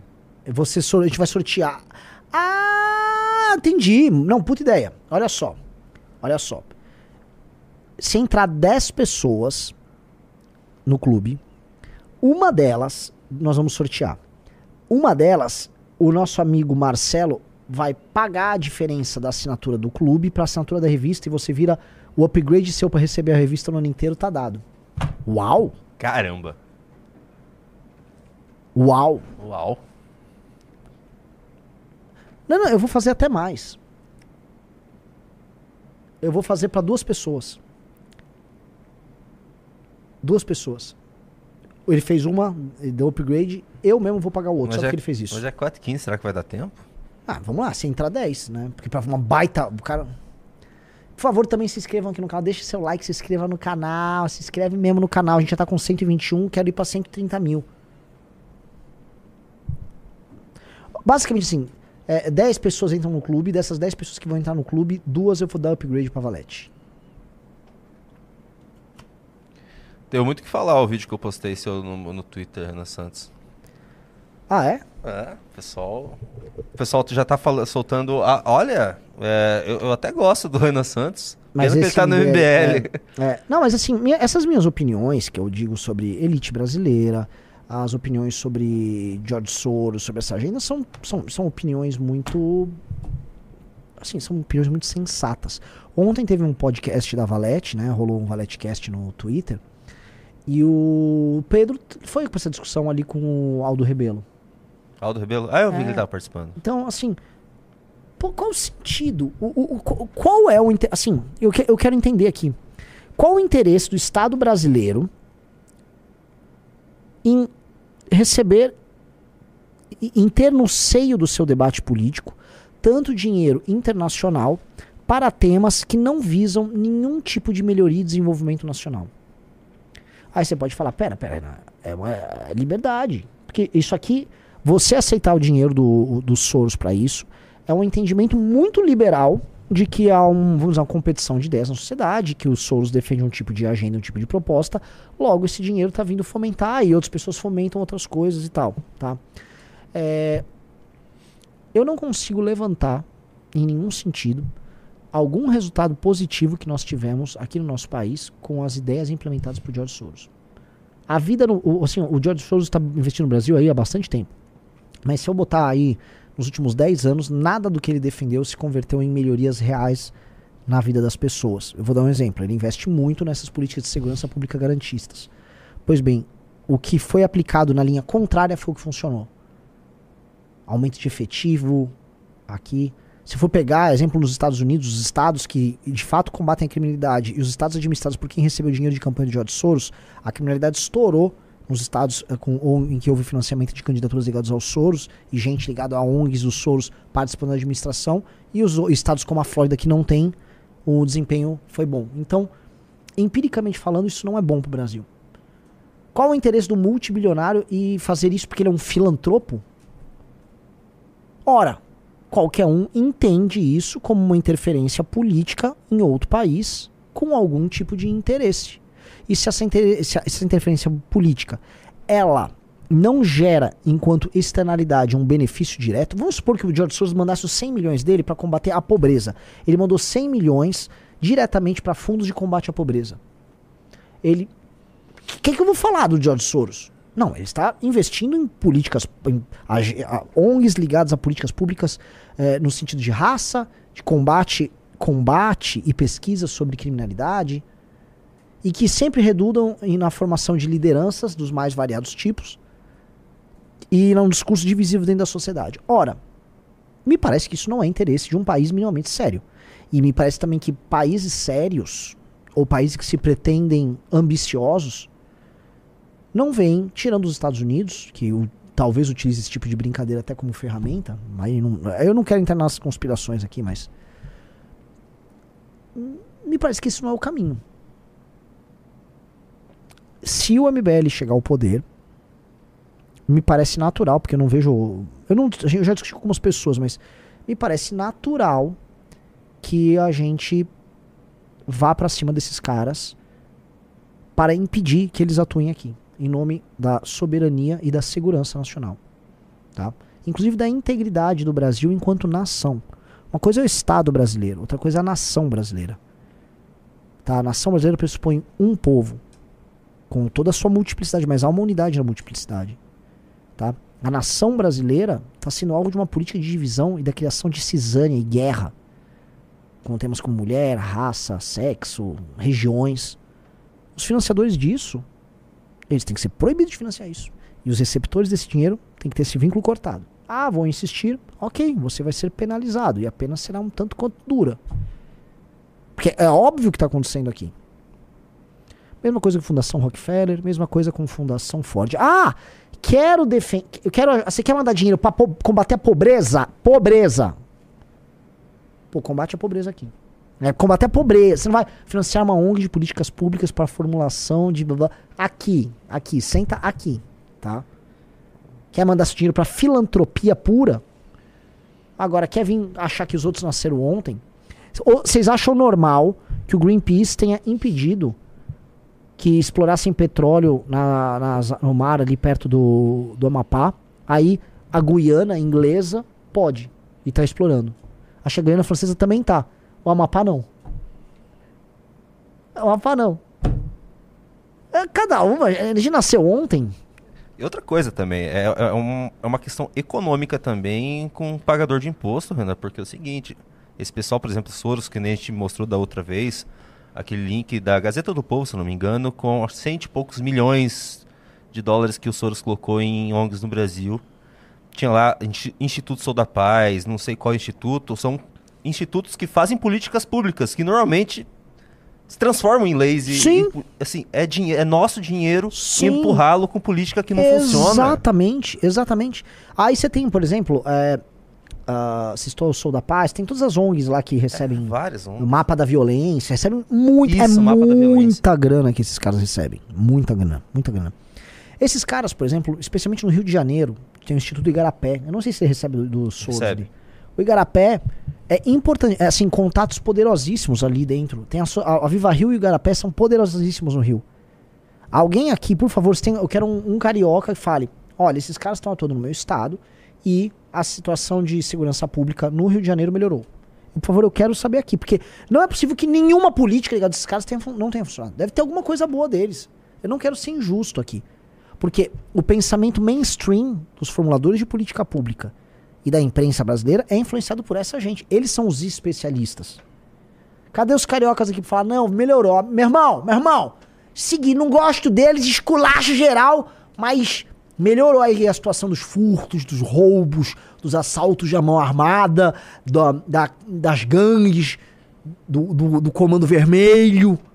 O carioca pode falar, ó, Renan, melhorou. Eu, tô aqui, ó, não, desculpa. Não me parece ser o caso.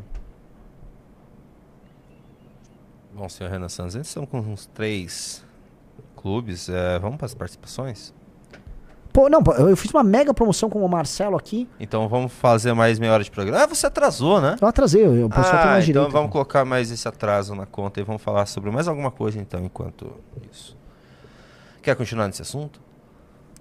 Vamos lá, eu, não, eu tava nesse assunto de Jongueiro, mas assim, esse assunto ele é fundamental, é, porque assim, me parece que o Brasil ele só pega a parte ruim de ser uma nação livre.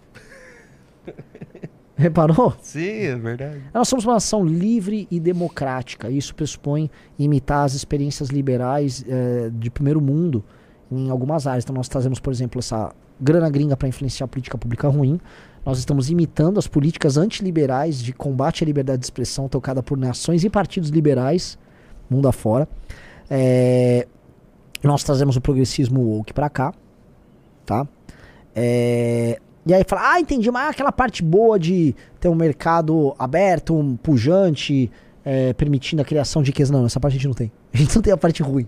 A gente só tem. Nós somos uma democracia que só pega os, os defeitos todos. Inclusive, nós somos, do ponto de vista do comércio internacional, uma nação fechada. Então, assim, o Brasil. é, assim, a gente tem que olhar a redemocratização que teve, 88 pra cá, e fazer uma grande releitura, tá? É, dentro de um escopo, obviamente, democrático, mas uma releitura do o que, que falhou. E o entendimento de que, é, um, nós somos incapazes de criar uma determinada elite que pense com o interesse nacional, e o interesse nacional vinculado aos valores mais profundos do próprio povo, porque o que a gente tem aqui é sempre uma elite bosta, quando é uma elite de direita, no fundo é uma elite acéfala, que, enfim, eu já descrevi esses caras aqui, ou quando é uma elite de esquerda, que elite tem nojo dos valores do próprio povo, pensa no povo no máximo como um exemplo, uma alegoria para você usar, e defende uma agenda e, uma- e um conjunto de valores morais ligados a essa elite no primeiro mundo. Os barrosos da vida, os do Viviers, né? que é basicamente o, o que são a expressão mais óbvia do pensamento da, da universidade, do jornalismo, que é o que o Kurt Irving chama de a catedral. A catedral. Ah, a elite aqui, o nosso combate tem que ser muito grande às elites. A gente tem um combate muito. Quando eu falo assim, ó, nós temos que ter a revista Valete começar a formar pensamento, é sobre isso. Tá? É formar isso. E eu acho que a gente tá. O MBL. Cara, tive o, o Congresso no Ceará no- trazer notícias boas, né? Eu sempre falei muito que o Ceará, em- dentre todos os estados do Nordeste, ele tem uma situação que é diferente, que muito possivelmente é, o Ceará tem. Eu acho que já acho que dá pra colocar assim. Acho que o Ceará tem talvez o melhor capital humano do Nordeste, um dos melhores capitais humanos do Brasil. É, Isso é comprovado por números em vestibulares, até por ter, ter rolado um trabalho de educação é, e reconhecendo aqui, feito nos governos da turma ligada ao Ciro Gomes, que deu resultado, tá? E com políticas públicas em educação que foram imitadas em outros estados com bons resultados ao redor do Brasil, tá? E eu vi algumas pessoas interessantíssimas no Congresso do MBL lá em, em, em Fortaleza. Desde os membros do MBL até pessoas que são fãs do MBL foram assistir, gente que me apresentou artigos interessantes, artistas que estavam ali presentes, tá? E é impressionante como ó, quem ali conheceu a Valete, leu, ou já é assinante da Valete, já tá vivendo esse universo numa outra sintonia, tá? O papel da Valete nisso é esse. Tá, mas Renan, a Valete tá com, indo pra 3 mil pessoas de tiragem. Sim, calma. Imagina quando chegar a 10. E eu não acho que precisa ser mais do que 10 mil. Não precisa ser muito mais do que 10 mil de tiragem. Isso aqui não é uma revista pra ser popular. Agora, se a gente ter 10 mil pessoas capazes, ocupando posições importantes, lendo e replicando o que a gente pensa com outras pessoas inteligentes, o nosso pensamento começa a invadir essa elite. E aí o bicho pega. Top. O Impera deu uma ideia, fazer uma valete eh, sobre a Constituição de 88. Você acha que seria interessante, Ana Santos? Ah, sim, sim, sim, sim, sim, o fim do pacto. O fim do pacto.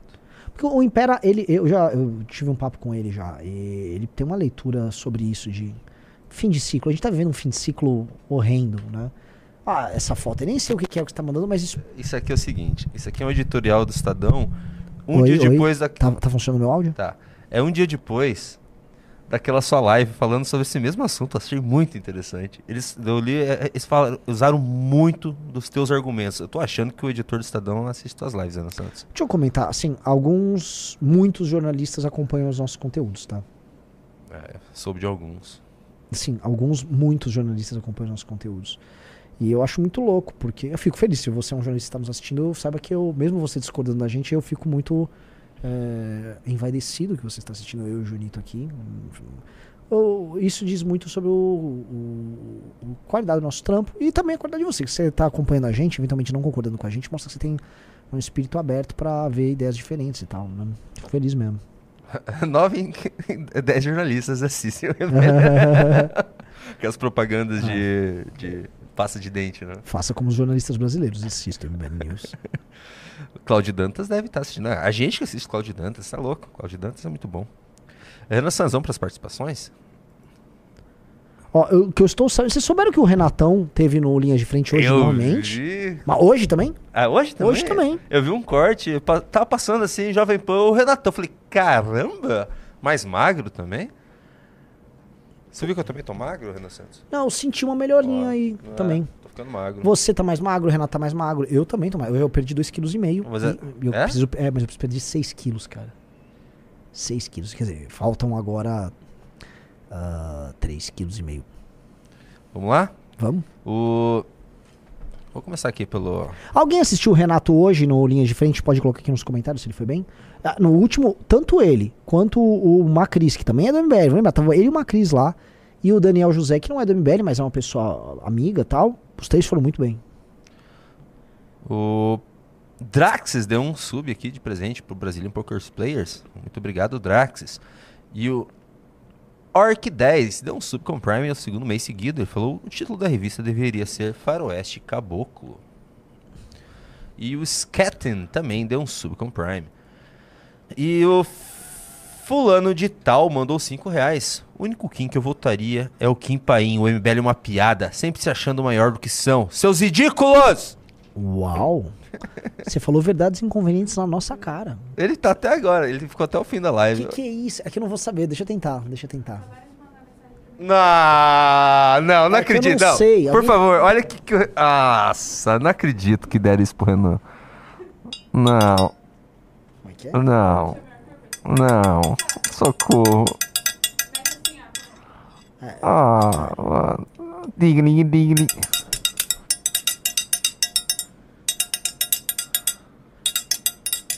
Meu Deus, chega. Eu não sei. Acabou a Arthur paz. sabe, né?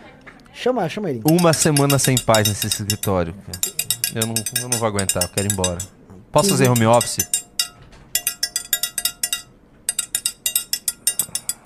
Pelo amor de Deus, não.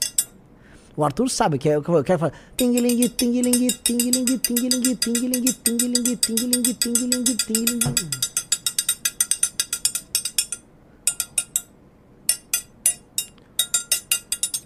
O RMO mandou 20 reais. Renan, estive no congresso em Fortaleza sábado. Sou o cara que na hora da foto o Arthur chamou de futuro calvo.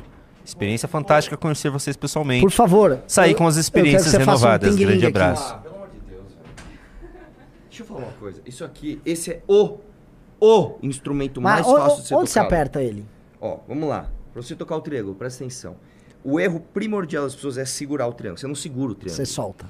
Você vai, se- ele vai apoiar no seu dedo aqui, ó. Ok. Isso aqui, ó, isso aqui não, eu, assim, eu tô falando da minha cabeça, tá? Se algum profissional de triângulo estiver assistindo, eu falar, tá tudo errado. A sua mão você vai usar só pra abafar, só pra você fazer essa diferença de som. É só isso. Ah. Você não pode segurar ele aqui, senão como é que você vai É, é lógico. segurar? a- Então é aqui, ó. É aqui, Ah. ó. Aí é basicamente você conta dois abafados, dois soltos. Então, Então aqui, vai. ó. Isso aqui você faz. Então.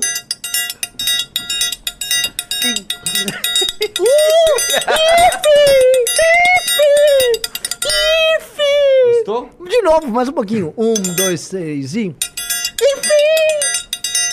O homem é bom! O homem é bom, o homem é bom, o homem é bom, o homem é bom, o homem é bom, o homem é bom, o homem é bom, o homem é Vou bom. fazer um super acelerado.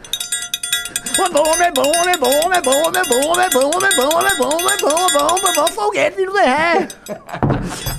Quer ver um instrumento que é Os instrumentos mais fáceis: triângulo e, e chocalho. Que é tipo. tic, tic, tic, é só isso. Agora, um instrumento que parece fácil, mas é muito difícil: pandeiro. Pandeiro é Pandeiro é foda. difícil. Pandeiro é foda. Uau! Cortes do MBL. Vai estar no Twitter daqui O homem é dois bom, o minutos. homem é bom, o homem é bom, o homem é bom. É, Vai estar no Twitter daqui dois minutos. O queixado do MBL vai postar isso aí. Quer postar quanto? Vamos lá? O, quer responder o fulano de tal? Ele tava até agora, né? ele, ele não gosta da gente, voltaria no Kim Paim, mas gosta das nossas lives, né, Santos? Continua esse É sério? de tal. Né? Ah, Tá então, pô, aí. obrigado. Não, não, eu quero. O falando de pau. Falando de tal, se você quiser, mande mais um pimba. E. Xinga o Renan. Pode xingar, não. A gente responde aqui sem, sem xingamento. Pô, que legal da parte dele. Ele gosta da live. Sim, tava até agora. Ah, mas ele falou que gosta ou você presume? Eu presumo, porque ele tava até Ah, agora. Então ele só vê, né? Ele não gosta, né? Ele nunca vai falar. É, tá aqui, ó, quer ver? Ô fulano de tal, fala alguma coisa aí. Chico Linguiça quer ouvir você falar, fulano de tal. Tá, o RMO mandou 20 reais. Ah, já li esse aqui, né? O Igor Viana mandou 10 reais. Vocês têm que fazer nos congressos, deixe uma meta de 300 clubes no painel. E quando batida, rodada grátis de chopp. Peço para quem tem clube levantar a mão e para que outras sejam incentivadas a entrar. Hugo Costa mandou 27,90. Além do livro amarelo, deve criar o livro transparente de condutas éticas e morais dos membros e comissionados. Não usar avião da FAB, jetons e outros. O Fábio Santos mandou 5 reais. Vale a pena assinar o Brasil Paralelo? Pedro Doria escreveu sobre eles no Globo. Diz que estão em ascensão nas cidades médias e sem concorrentes. Não, não vale a pena ser um Brasil Paralelo. Não pelas razões que ele falou, mas simplesmente porque é um conteúdo cripto-bolsonarista. É, nem cripto ainda. Na, na campanha eles entraram assim, na Cracolândia, na pandemia, eles. Eles sabem o que eles fizeram na pandemia. Eles sabem. né? E sabem que, assim, um ganhar dinheiro com o bolsonarismo, o estado das coisas ficou tão ruim também por culpa deles. Gabriel De Angelis Mas Pedro Doria é a dose, né, cara? Eu fico até solidário ao, ao Brasil Paralelo nessas horas. Gabriel De Angelis mandou 5 reais. Mano Brown uma merda. E a classe média que escuta é pior ainda. O Gabriel De Angelis mandou. Ele complementa. tá? O Junito tá certo. Racionais é um lixo. Renan. Ah, não, eu entendi o ponto. Ok. Tingling, tingling.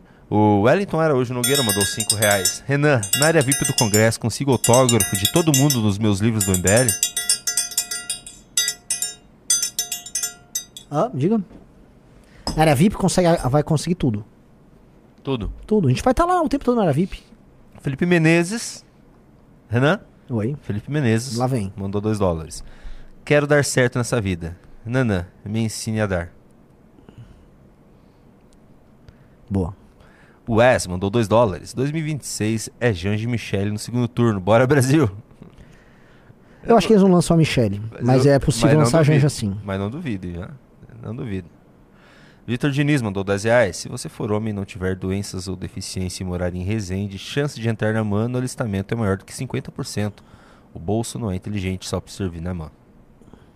O Rodrigo Augusto Almeida mandou 5 reais. Dólar acima de 5 reais. Combustível mais caro que no ano passado. E a mídia brasileira caladinha. A mídia brasileira é uma vergonha. Não, a mídia brasileira falou muito mal do Lula. Você viu que eles atacaram o Lula? Ah, é? Deixa eu pegar aqui. Até mandaram aqui no grupo, eu quero colocar isso. Aqui, ó. O Globo atacou o Lula. Assim, é um ataque vil, Renan Santos. Deixa eu só assinar aqui Globo.com. Tá cara a assinatura, hein? Diminui um pouco aí pra gente, Globo. Aqui, ó. Ataque atroz da Globo contra o Paim Lula.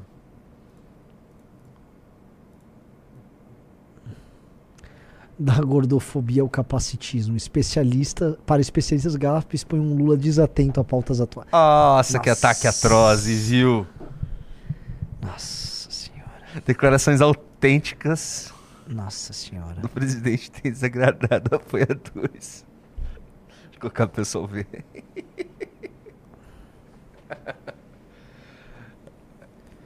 Nossa senhora. Ai, ai. Então tá, né? Deixa eu voltar aqui para as participações. Estamos com uns três clubes, podia entrar mais 11 e É. acabar a live, né? O Rodrigo Augusto Almeida. Ah, acabei de ler. O Kleber Silva mandou 5 reais. Tem uma Cracolândia se formando perto do terminal rodoviário aqui de Santos. Está impossível de passar. Gabriel De Angeles mandou 10 reais. Renan, como você quer que eu não acredite no... Ah, você já leu esse aqui, né, Renan Santos? O Felipe Menezes mandou 2 dólares. Expõe o vídeo do padre pra ferrá-lo logo. Marcelo Asfor mandou 10 reais. Nanã, valeu demais pelo congresso aqui no Ceará. Foi F demais. Vê se você topa. Eu fa... Ah, esse aqui É, você, já li, você já também leu. Tá. Tá valendo, viu? Aqui tinha que entrar a galera no clube. O Nicolas Vitória mandou 5 dólares. Terá transmissão do congresso ao vivo? Se não, terá como pagar para acompanhar ao vivo? Não. João Henrique mandou 10 reais. Fique claro que tem uma intersecção entre os tarados que promovem transkídeos que são negacionistas da existência do tráfico de crianças tratado tem, no filme. tem, tem, tem, tem sim. Tem sim. O FF mandou 5 reais. Pra mim sempre foi consenso que as elites de esquerda são pedófilas. Pra pior, basta pegar os filósofos de esquerda, tanto os antigos e os atuais, sem conspiração. Imperador ET Bilu mandou 10 reais. Boa tarde, um ano. Só vim avisar que Pra não cair em fake news e teorias malucas, o Lula não tem clones. Ele, na verdade, é um robô enviado pela constelação Pegasus. Hashtag busquem conhecimento. Muito obrigado, ET Bilu.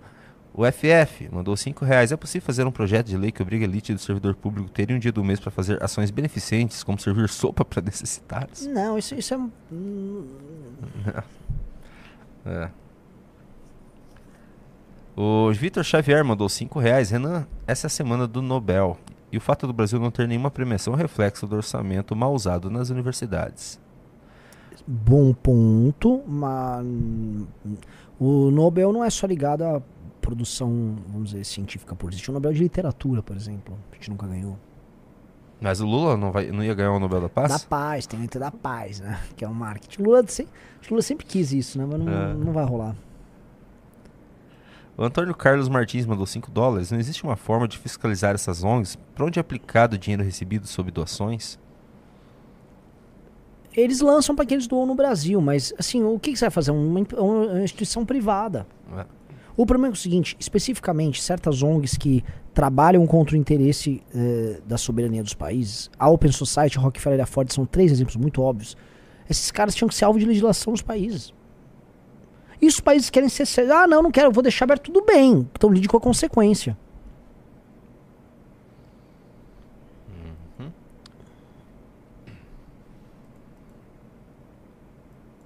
O Rafael Vargas mandou 5 reais. Qual a sua opinião sobre a newsletter do Ciro Gomes? Eu não vi nenhum vídeo da newsletter do Ciro Gomes. Felipe Menezes mandou 2 dólares. Nanã, é músico? Vem tocar no meu instrumento. Tá bom.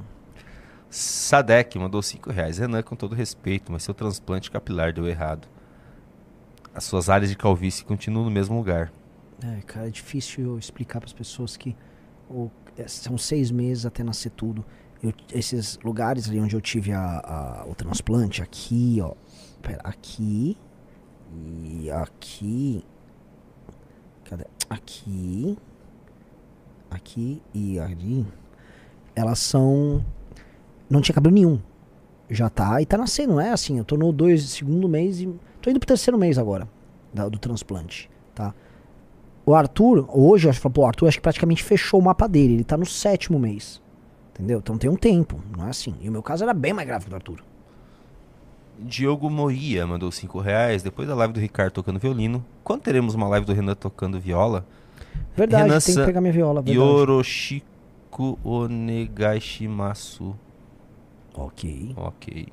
Fabrício Lunardi mandou 10 reais. Viu, viu o MBL ter sucesso nas eleições para o Legislativo, mas como será a mudança na postura comunicacional do Kim, por exemplo? Considerando que é uma eleição para Executivo, mudaria bastante, certo?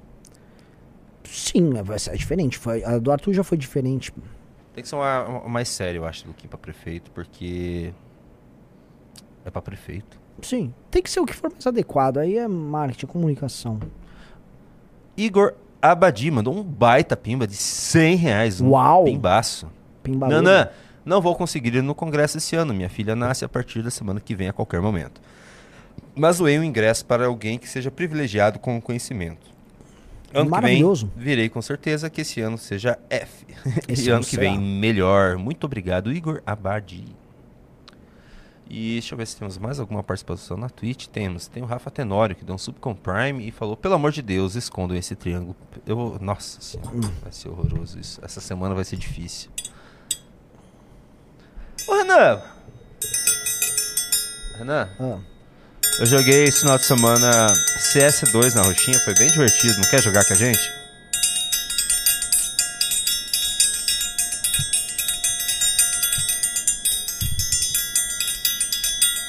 O homem é bom, o homem é bom, o homem é bom, o homem é bom, o homem é bom, o homem é bom, o homem é bom, o homem é bom, o homem é bom. O mamãe massa entendido estava aqui, o homem é bom, o homem é bom, o homem é bom. É bomba? É porque tipo, parece aquelas músicas de político do interior, assim, bem. O homem é bom, o homem é bom, o homem é bom. Inimigo do ritmo. É isso aí. Acabou, Renan Santos. Valeu, muito obrigado aqui, então vamos lá. É, tipo, é 3, é 3, é 3, é 3, é 3, é 3, é 3, né? O homem é bom, homem é bom. Sei lá, foda-se. Valeu, galera. Até mais.